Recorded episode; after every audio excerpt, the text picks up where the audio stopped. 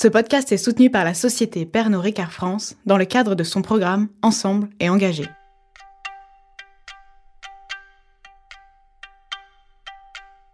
Apôtre du laisser-faire, il a théorisé une autre vision de l'agriculture et de ses pratiques. Farouche opposant aux engrais chimiques, pesticides ou même aux gros tracteurs, son nom a le même effet sur le patron de Monsanto qu'Élise Lucet sur un PDG du CAC 40. Moins en vogue que la permaculture car plus radicale, sa méthode est pourtant tout aussi importante. Sa longue barbe blanche laissée en friche, tout comme ses rizières, a marqué plusieurs générations d'agriculteurs. Et il a même planté des radis dans le désert en Somalie. C'est dans son sillon que s'est dessiné un autre rapport au vivant. Et s'il était encore là aujourd'hui, il nous dirait probablement qu'on peut cultiver la planète et se nourrir sans rien faire.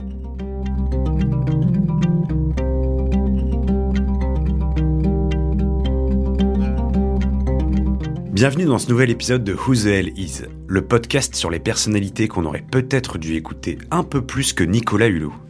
Et plus globalement, sur les personnes qu'on a un peu zappé d'écouter, mais dont les idées d'hier peuvent encore changer le monde aujourd'hui. Dans cet épisode, traversons la moitié du globe et allons voir si l'herbe est plus verte au pays du soleil levant.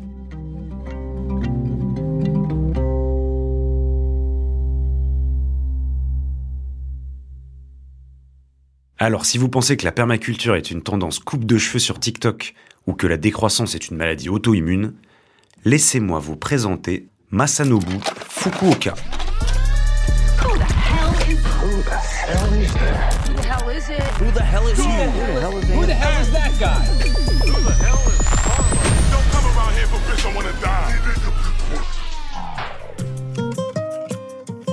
Je m'appelle Victor Saliba, vous êtes sur So Good Radio et pour ce nouvel épisode de Who the partons à la rencontre de l'énigmatique Masanobu Fukuoka.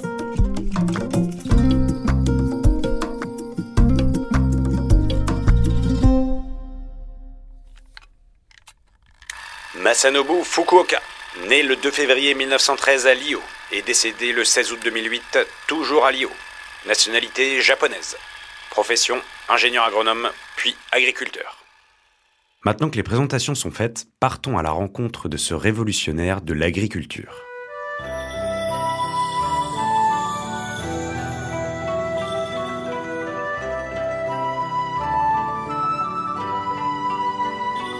Nous sommes en 1913. Le 13e Dalai Lama est sur le point de proclamer l'indépendance du Tibet vis-à-vis de la Chine. Dans une petite bourgade de la côte ouest du Japon, Sashi et Kameshi Fukuoka, eux, donnent naissance à un petit Masanobu. Nous sommes plus précisément à Lyo, situé dans la préfecture d'Eime, non loin de Matsuyama, grande ville régionale à 800 km au sud de Tokyo. Bon, ces indications ne suffiront pas à vous faire gagner à GeoGuessr, le cours de Géo s'arrête là.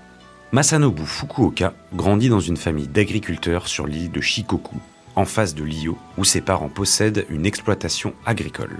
Son père, un homme éduqué et sage, y cultive le riz et les mandarines, mais aussi ses relations en étant maire de son village. Sa mère, descendante directe d'une grande lignée de samouraïs, est issue d'une famille où l'éducation et la religion sont les piliers. Bref, pas vraiment de place pour la rigolade ou la paresse. Chez les Fukuoka, on ne laisse pas trop traîner son fils. C'est moi qui serai champion du monde un jour. Olivier, tu viens, on attend que toi. Assez rêvé, il faut y aller maintenant. Héritier désigné du domaine familial, il grandit avec le poids de la succession sur les épaules. Cette pression parentale qui, dès son plus jeune âge, le pousse à ne pas être une mauvaise graine. Les parents Fukuoka ayant plutôt la main verte, la bouture Masanobu devient vite une belle pousse adolescente qui file droit. Décollage du nid familial à 18 ans, direction l'université de Gifu. À deux heures de voiture aujourd'hui, sûrement un petit peu plus à l'époque, il s'y rend pour étudier sans trop de suspense l'agriculture. Masanobu y fait des études de biologie et se spécialise même en microbiologie et plus particulièrement en phytopathologie. Pour faire simple, la médecine des plantes. Diplômé en 1933, il est ensuite, avec un petit piston du daron, embauché au bureau des douanes. Dans quelle division? Forcément, c'est une histoire de plantes, voire même d'inspection des plantes. Perché dans son labo sur les hauteurs du port de Yokohama, le détective Fukuoka chasse sans relâche les maladies exotiques les plus dangereuses du monde. La réalité est moins excitante. Masanobu Fukuoka passe en fait ses journées derrière son microscope à analyser des échantillons divers et variés. Champignons exotiques trouvés dans une cargaison de fruits, infections provenant d'un conteneur abandonné, ou encore morceaux d'écorce issus d'un chargement de bois. Les enquêtes du doc Fukuoka vont bon train. Mais le bonhomme s'ennuie ferme. Tout comme il pouvait l'être sur les bancs de l'école ou de la fac, Masanobu est un rêveur, un amoureux de la nature.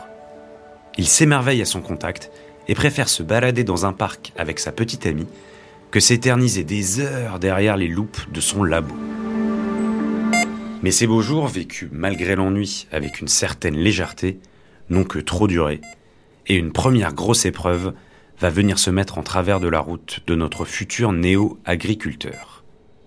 Patatras, badaboum, aïe aïe aïe Sans spoiler, vous vous en doutez, ce qui va suivre n'est pas super sympa. En 1937, ce n'est pas le Covid qui toque à sa porte, mais une spécialité bien de l'époque, une pneumonie aiguë combinée à la tuberculose. Sale combo. Coriace, elle l'envoie à l'hôpital pendant plusieurs semaines dans un état critique. Sans visite de personne car trop contagieux, Masanobu se languit sur son lit, fiévreux, et craint pour sa vie à de nombreuses reprises. Si pour Nekfeu devenir un homme prend autant de temps que de commander un verre en boîte, Masanobu Fukuoka va lui vivre cette expérience existentielle en accéléré. Sa convalescence est un véritable électrochoc. Tout juste âgé de 25 ans et alors que se dessine un retour chez les douaniers, il est soudainement rattrapé par le doute. Quel est mon rôle sur Terre? Quel est notre impact sur la nature? Mais surtout, que viennent faire dans nos villes, nos champs et nos potagers tous ces produits chimiques observés avec son microscope? Masanobu Fukuoka réalise alors, sans le savoir, le premier burn-out de l'histoire moderne. Petite crise de sens en mode années 30, et pose sur papier toutes ces interrogations qui le traversent.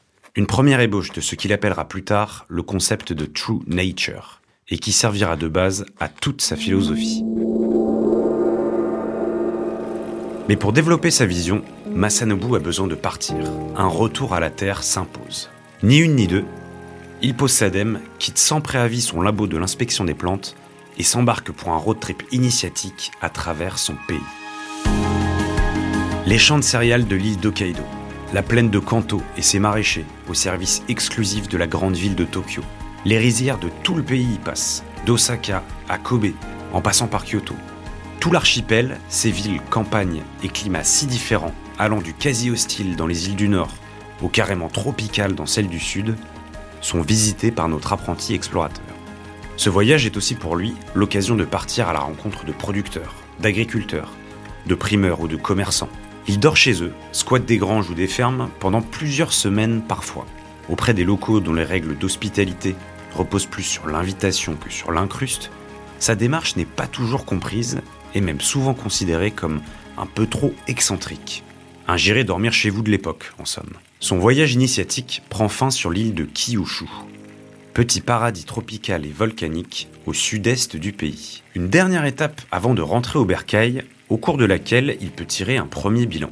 Des produits chimiques de plus en plus présents dans les cultures, des villes et leurs habitants de plus en plus déconnectés de leur alimentation. Le début de la fin pour Masanobu, du déjà vu pour nous.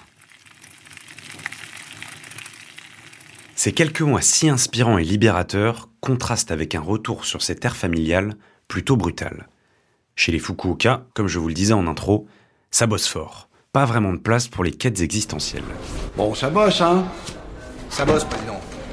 Ça bosse fort. Son retour sur l'exploitation familiale où il aide son père se fait donc discrètement, mais pas sans quelques idées et premières théories derrière la tête. Après plusieurs semaines d'âpres négociations, il parvint à convaincre son géniteur de lui laisser gérer une partie de l'exploitation d'agrumes et d'y tester ses techniques soi-disant révolutionnaires. À savoir, ne rien faire. Si on ne fait pas une omelette sans casser des œufs, Masanobu Fukuoka répondrait donc probablement qu'on peut en faire une sans en toucher un seul. Pour ce faire, il s'installe donc dans une cabane qui fera office de bureau et de logement de fortune sur les hauteurs du domaine familial. Perché dans les vergers, son labo amateur lui donne une bonne vision de l'exploitation. Cette dernière, construite en plusieurs zones, est pensée autour de la maison familiale. Les potagers dans la première zone, puis les rizières et cultures céréalières, et enfin, au plus loin, les vergers et arbres fruitiers. Toutes les planètes sont désormais alignées pour se lancer tête baissée dans ses essais.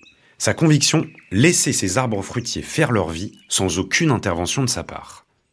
Mais comme toute révolution, celle de Masanobu Fukuoka passe par plusieurs phases de test. À son grand âme, au bout de quelques semaines, il constate que cette non-action, sans aucune organisation, est vouée à l'échec. Branches qui s'entremêlent, arbres attaqués par les insectes, et pour finir, sécheresse sur toute la parcelle test du verger. Son père va alors lui enseigner ce qui deviendra son premier principe. En agriculture, naturelle ou pas, comme avec la nature, aucun changement abrupt n'est possible. Ça marche aussi en politique. Si elles ne sont pas à jeter aux orties, bien au contraire, ces envies révolutionnaires vont devoir attendre encore quelques années. Car oui, pour remettre un peu de contexte historique, cette crise de sens prend lieu et place au Japon, dans les années 40, en pleine Seconde Guerre mondiale. Timing parfait. Autant vous dire qu'en temps de mobilisation générale, le fils d'un homme politique local faisant joujou dans les montagnes, ça la fout mal. Masanobu est donc contraint par son père de participer à l'effort de guerre. S'il ne le fait pas dans un rôle purement militaire, il est en revanche bien obligé d'accepter un poste de responsable d'une équipe d'ingénieurs à la chambre agricole de Kochi. Sa mission pour les trois prochaines années, augmenter la productivité agricole, un enjeu majeur en temps de guerre. Certes, ce poste le fait retomber dans les travers d'avant, ceux d'une agriculture bien trop intensive à son goût, mais cela lui donne aussi l'occasion d'approfondir ses recherches. Au contact d'exploitants, d'agriculteurs et de chercheurs de tout l'archipel, il engrange tous les jours un peu plus d'informations qui viennent nourrir son petit moulin révolutionnaire.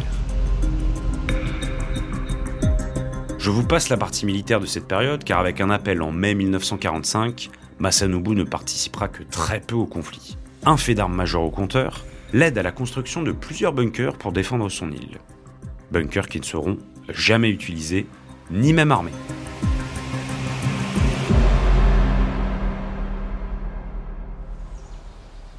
Fin de la guerre. De retour avec plus de certitude, un mariage avec sa femme Ayako rencontrée pendant la guerre, et des études approfondies, il reprend enfin son combat où il l'avait laissé. Faire accepter ses idées par le plus grand nombre, et à commencer par sa propre famille.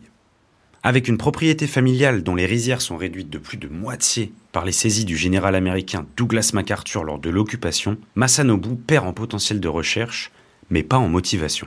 Après ces longues années loin de son lopin de terre, il est temps pour lui de passer enfin aux travaux pratiques. Le fils prodigue enchaîne les tests sur des parcelles de plus en plus grandes de la propriété, connaît des échecs, parfois des succès, vit au jour le jour et tente tant bien que mal d'influer sur la pratique agricole des siens. Eureka Puisque le travail paye toujours, sauf pour lunatique, il finit par débloquer un palier et a enfin posé un principe clair. Faire avec la nature et pas contre elle.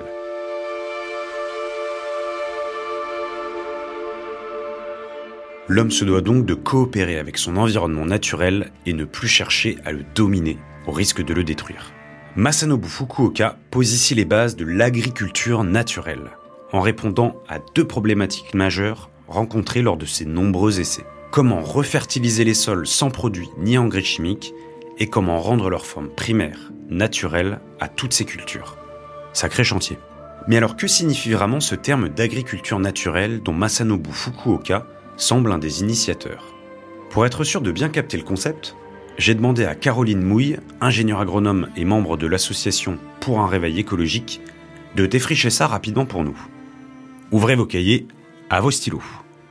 Je m'appelle Caroline, j'ai 25 ans et je suis euh, diplômée ingénieure agronome. Dans les principes d'agriculture naturelle notamment, c'est que euh, on essaye de se retenir d'agir c'est un peu ça, ils appellent ça le non-agir. C'est-à-dire que l'action humaine, en fait, elle doit se limiter aux strictes lois de la nature. Donc, à les copier, à les reproduire ou à les laisser faire. Donc, euh, ça implique euh, généralement que on arrête de labourer, puisque le labour naturellement ne se fait pas. On arrête aussi, euh, par exemple, le sarclage.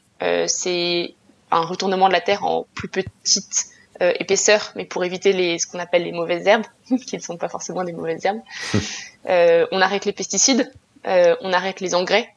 Et euh, parfois, euh, on, notamment en agriculture naturelle, je crois qu'on peut arrêter de tailler aussi. Mais euh, voilà. Donc en fait, on essaye de, de reproduire un système tel qu'il vit et avant tout de l'aider à s'aggrader. Euh, donc de d'introduire des espèces différentes, de les planter de façon proche pour en fait aider les interactions qu'on connaît à se faire, de les planter aussi en différentes strates en fonction de leurs besoins. Par exemple, mettre des légumes combinés à des un peu plus grands arbres puisque on va dire plutôt des strates arbustives puisqu'elles vont aller chercher l'eau plus en profondeur que les légumes. Donc ça va régénérer les sols faire remonter l'eau en surface. On aura des besoins en lumière qui sont différents aussi et complémentaires. Donc au lieu de penser un modèle c'est-à-dire euh, mauvaise herbe réponse on tue la mauvaise herbe et eh ben on va se dire la mauvaise herbe on l'appelle mauvaise parce qu'en fait on, on la désire pas dans le système parce qu'elle empêche nos rendements c'est pas quelque chose qu'on va récupérer etc donc à la place, je vais planter autre chose, par exemple. Donc euh, on va beaucoup planter euh, très serré, très dense, pour éviter que les mauvaises herbes se développent. Ou alors on va mettre du paillage, comme en permaculture. En fait, l'idée c'est vraiment de, de se rapprocher de comment la nature fonctionne, plutôt que d'utiliser un modèle euh, très extrait de la nature finalement pour faire de l'agriculture. Les mouvances comme l'agriculture naturelle ou l'agriculture syntropique ou la permaculture, en fait, c'est éminemment lié lié à un instant T et à un lieu donné. Et il n'y a pas de technique universelle, donc il y a évidemment des, des trucs dont on peut se qu'on peut copier. Voilà, le paillage, on sait que c'est quelque chose qui fonctionne bien euh, dans plus dans la plupart des systèmes, euh, en tout cas euh, chez nous en France. On va tenter le paillage. Mais par contre, peut-être qu'il y a quelqu'un qui doit mettre 5 cm de paille, il n'y a pas de vérité générale en fait. Du coup, l'idée de, de devoir uniformiser les pratiques et justement, comme tu dis, pour augmenter la réplicabilité, en fait, elle est liée à notre recherche là, voilà, de rendement, de grosse masse de production et surtout de simplification. Alors que en agriculture et avec le vivant, en fait, euh, c'est impossible de simplifier. Avoir cette euh, cette approche-là d'agriculture naturelle euh, requiert plus de travail manuel et donc plus de personnes dans les champs. Donc, en théorie, oui, c'est faisable, mais il faudrait qu'il y ait des personnes dans les champs au lieu des machines. L'agriculture naturelle serait donc une agriculture avec moins de machines, aucun produit chimique et bien plus de liberté accordée à la nature. Comme son nom l'indique finalement. Maintenant qu'on y voit un peu plus clair, retour sur l'île de Shikoku en 1950. Après plusieurs années à travailler la terre et labourer le scepticisme de son père désormais à la retraite, Masanobu est maintenant seul maître à bord. S'il est bien obligé de s'adapter aux aléas de ses différentes expériences, en bon capitaine de navire, il tient son cap. Transformer sa façon de cultiver en la pensant comme un mode de vie et même une philosophie. Avec 1400 ans de culture du riz et des vergers dans l'histoire familiale, il avait ça dans le sang. Une sacrée confiance en lui pour affiner ses théories, ses techniques, en innovant toujours plus, en faisant de moins en moins. Une confiance et une détermination qui s'expriment en 1947 dans un premier ouvrage, Mu 1, The God Revolution. Dans ce dernier, Masanobu sort sa plus belle plume pour nous donner un premier aperçu de ses idées révolutionnaires, ses découvertes techniques, mais aussi les prémices de ce qui fera sa philosophie quelques années plus tard. Le fameux laisser-faire. De plus en plus à contre-courant d'une agriculture moderne qui file droit, ses travaux le poussent à aller plus loin et surtout à réfléchir à l'inverse de la pensée agricole commune. Comment ne pas faire plutôt que comment faire, comment s'adapter plutôt que contraindre. Des réflexions de prime abord plutôt contre-intuitives, mais qu'il arrive à force de tests et d'argumentation à présenter comme évidentes.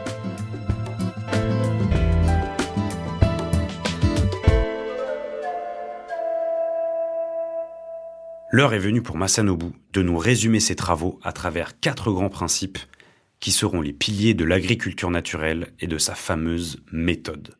Ne pas labourer ou retourner le sol. Ne pas utiliser d'engrais chimiques ou de compost préparé. Ne pas désherber par herbicide ou travail du sol. Ne pas dépendre des pesticides et engrais chimiques.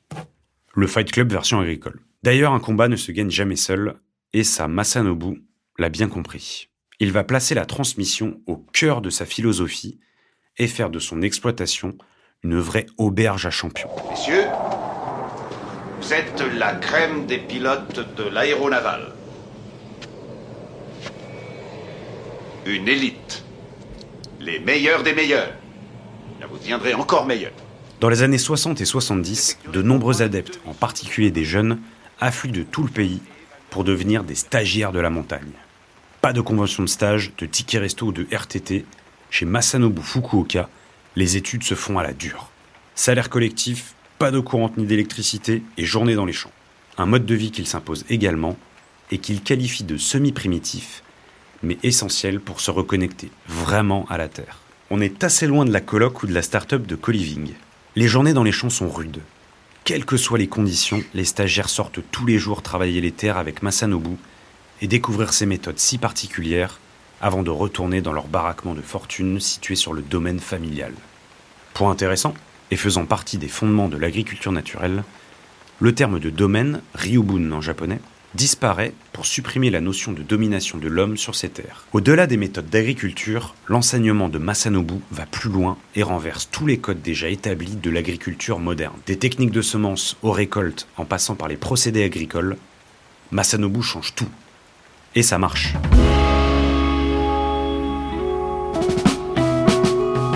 Mais vivre dans cette ferme, c'est également une philosophie de vie qu'il cherche à inculquer à ses élèves. Pas question de grand TEDx ou de coaching en développement personnel, pas trop client du bullshit LinkedIn le Masanobu. Comme il le rapportera dans son futur grand manifeste pour l'agriculture naturelle, je n'aime pas le mot travailler. L'homme est le seul être vivant à travailler et je trouve ça ridicule. Les animaux passent leur vie à vivre, nous travaillons en pensant que c'est ce qui nous maintient en vie. Un discours qui a une résonance particulière dans le monde d'aujourd'hui mais qui à l'époque, dans un pays encore traumatisé par la Seconde Guerre mondiale, la capitulation de l'empereur Hirohito et sept ans d'occupation américaine, était peu audible par la grande majorité des Japonais. Outre ce travail de transmission essentiel, Masanobu Fukuoka restera un chercheur toute sa vie. Il passera par exemple les années 50 à tester des dizaines de couvertures végétales différentes pour ses rizières. Les années 60 à tenter de semer des graines partout dans ses vergers pour trouver les endroits les plus improbables où ces légumes pousseraient le mieux. Ou encore, la décennie 70 a inspiré et traumatisé un peu bon nombre de stagiaires de la montagne.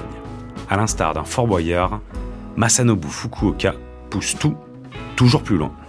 Ce travail colossal, aussi bien technique que spirituel, débouche finalement sur un objet. L'œuvre d'une vie pour lui, une porte ouverte sur un autre monde pour ses disciples, une utopie hors sol pour d'autres. Nous sommes en 1974 et ça y est. Le livre qui va sauver la planète et métamorphoser l'agriculture sort. Son titre, La révolution d'un seul brin de paille.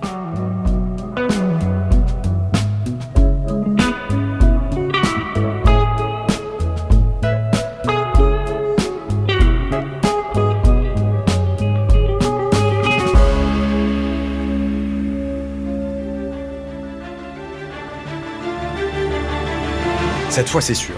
Le monde entier va se ruer dessus. C'est la fin de la consommation de masse sans saison.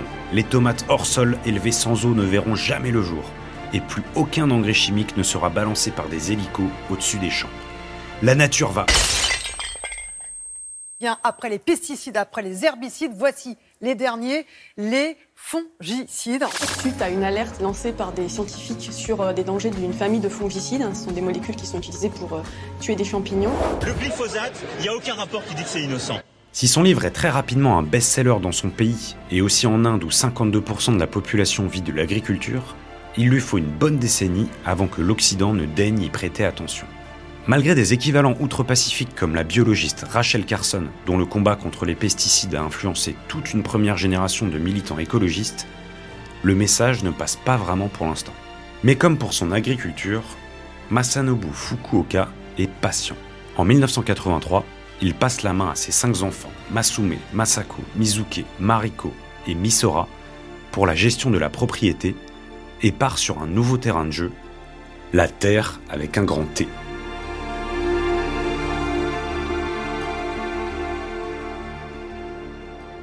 Direction les quatre coins de la planète à enfin pouvoir prêcher sa bonne parole et se faire plus ou moins entendre. En 83, premier road trip de 50 jours en Europe.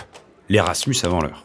Le plus souvent sous forme de workshop, enfin, de conférences, Il tente tant bien que mal de sensibiliser des groupes d'universitaires et d'agriculteurs à ces théories. Il y reviendra à de nombreuses reprises, sillonnant le continent d'est en ouest pour y semer ses idées. En 85, alors que Michael Jackson et Lionel Richie chantent We Are the World, direction les déserts d'Éthiopie et de Somalie. Il y passe 40 jours à semer des graines pour revégétaliser des régions victimes de terribles famines. S'il tente d'abord de les semer par petits avions sur des grandes surfaces désertiques, c'est en se concentrant sur de petites exploitations dans des camps de réfugiés qu'il rencontrera le plus de succès et d'impact.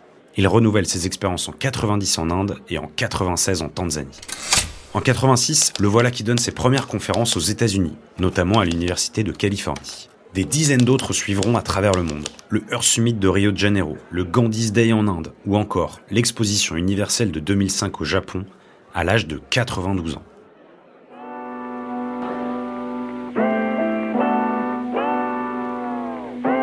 Malgré ces méthodes non polluantes, sans énergie fossile, avec une productivité compétitive sur le temps long, difficile d'émerger face à une industrie agricole et ses promesses de rendement à court terme rassurant un secteur en proie à de nombreuses crises. Comme l'expliquait son père Kameshi Fukuoka lors des premières expériences de son fils, on ne transite pas d'une agriculture à l'autre en un claquement de doigts. Tout est une question de préparation, d'adaptation et de culture. Bon, il faut aussi bien prendre en compte qu'une vérité dans une rizière du sud-ouest du Japon ne sera pas forcément la même dans un champ corésien ou un verger andalou. Les méthodes d'agriculture naturelle sont une réponse, elles ne le sont pas forcément pour les fermes ou exploitations du monde entier. Encore que, ça a l'air de ne pas trop mal marcher quand même. Look at crop of rice. I will have more than 1300 pounds of rice per quarter. It was grown without chemical fertilizer, pesticides or agricultural machinery. I stopped using those things more than 30 years ago. Alors s'il n'y a pas eu de grands soirs pour l'agriculture naturelle mais plein de petits soirs, et c'est déjà ça, Masanobu Fukuoka a planté la graine d'un retour à la terre envisageable et surtout désirable. Que ce soit les Australiens Bill Millison et David Holmgren avec la permaculture, l'Autrichien Rudolf Steiner avec la biodynamie, ou encore Rachel Carson et sa lutte contre les pesticides, toutes et tous sont liés à notre héros japonais. Avec à peu de choses près, la même notoriété. Car bien souvent décriés comme des comportements ou consommations de niche condamnés à ne pas dépasser le périph', ces personnages avaient pourtant compris l'essentiel. Ce qu'on met dans la terre finit toujours dans nos assiettes. Et oui, bye bye les salades caprese du 1er janvier ou les légumes et les politiques hors sol. Fort heureusement, il existe toujours de nombreux militants qui apportent encore leur coup de pioche au champ qu'est notre planète. Rencontre avec Olivier Darnay, agriculteur, artiste, plasticien, apiculteur, dont le bourdonnement éveille le Grand Paris.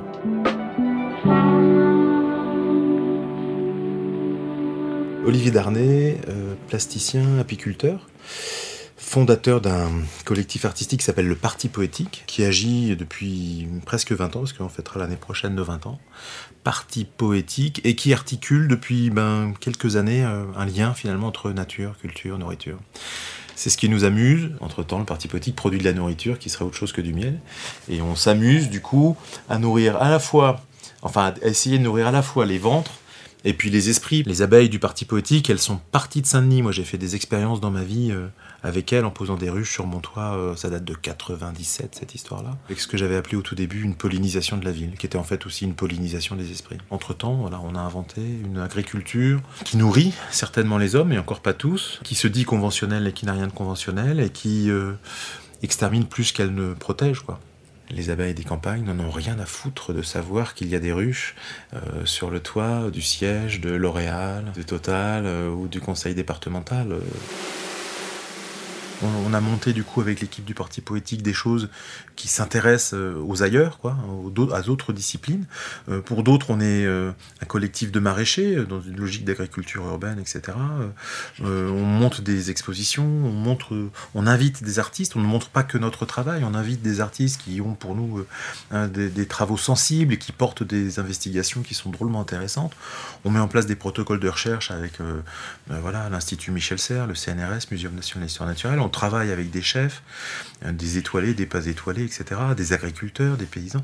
Ça nous amuse en fait, mais ça pas forcément pour aller voir à chaque fois ailleurs, parce qu'on se rend compte que tout est diablement relié et que c'est pas la peine d'essayer d'être intelligent dans sa cuisine quand on comprend pas l'intelligence du jardin. Je pense qu'il faut penser autonomie plus que production. Donc il faudrait apprendre peut-être à se désexcelliser, hein, c'est ce à quoi je travaille, puisqu'en fait, euh, à la fois il faudrait éviter d'utiliser ces outils qui ne nous permettent pas de voir à la fois ce que l'on produit et l'horizon, euh, qui nous permettent surtout pas de penser sur le temps long. Ce souci de la productivité remplacé par le souci de l'autonomie, en fait, moi, m'encourage à regarder comment faisaient nos grands-parents. C'est peut-être la seule solution pour que euh, on s'arrête avant que le, monde nous dise de nous arrêter. Je pense que l'agriculture urbaine n'est pas une solution.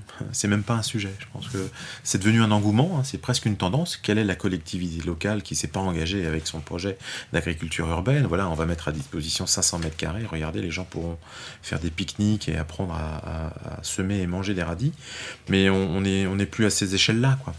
Euh, c'est plus à ces échelles-là qu'il faut penser. Euh, notre agriculture, puisque le monde meurt.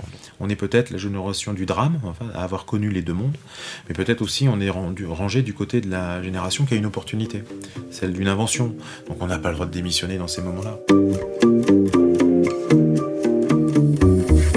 Si Olivier Darnay nous a donné des premières pistes d'action de reconnexion et de possibles issues à court terme, difficile pour autant de se projeter dans des scénarios positifs. À l'heure où le débat est nucléaire, le climat électrique, l'énergie guerrière, et que l'homo bio est si galvaudé que même un sac en plastique ou une paire de Stan Smith peut s'en habiller, est-il raisonnable de penser que nous pouvons encore faire demi-tour? Question super cool, vous me direz, surtout si vous écoutez ce podcast dans les transports à une heure de pointe. Question à laquelle Masanobu Fukuoka esquisserait sûrement une réponse simple. Je cite Quand nous changeons la manière de faire pousser notre nourriture, nous changeons notre nourriture nous changeons notre société et nous changeons nos valeurs. Fin de citation.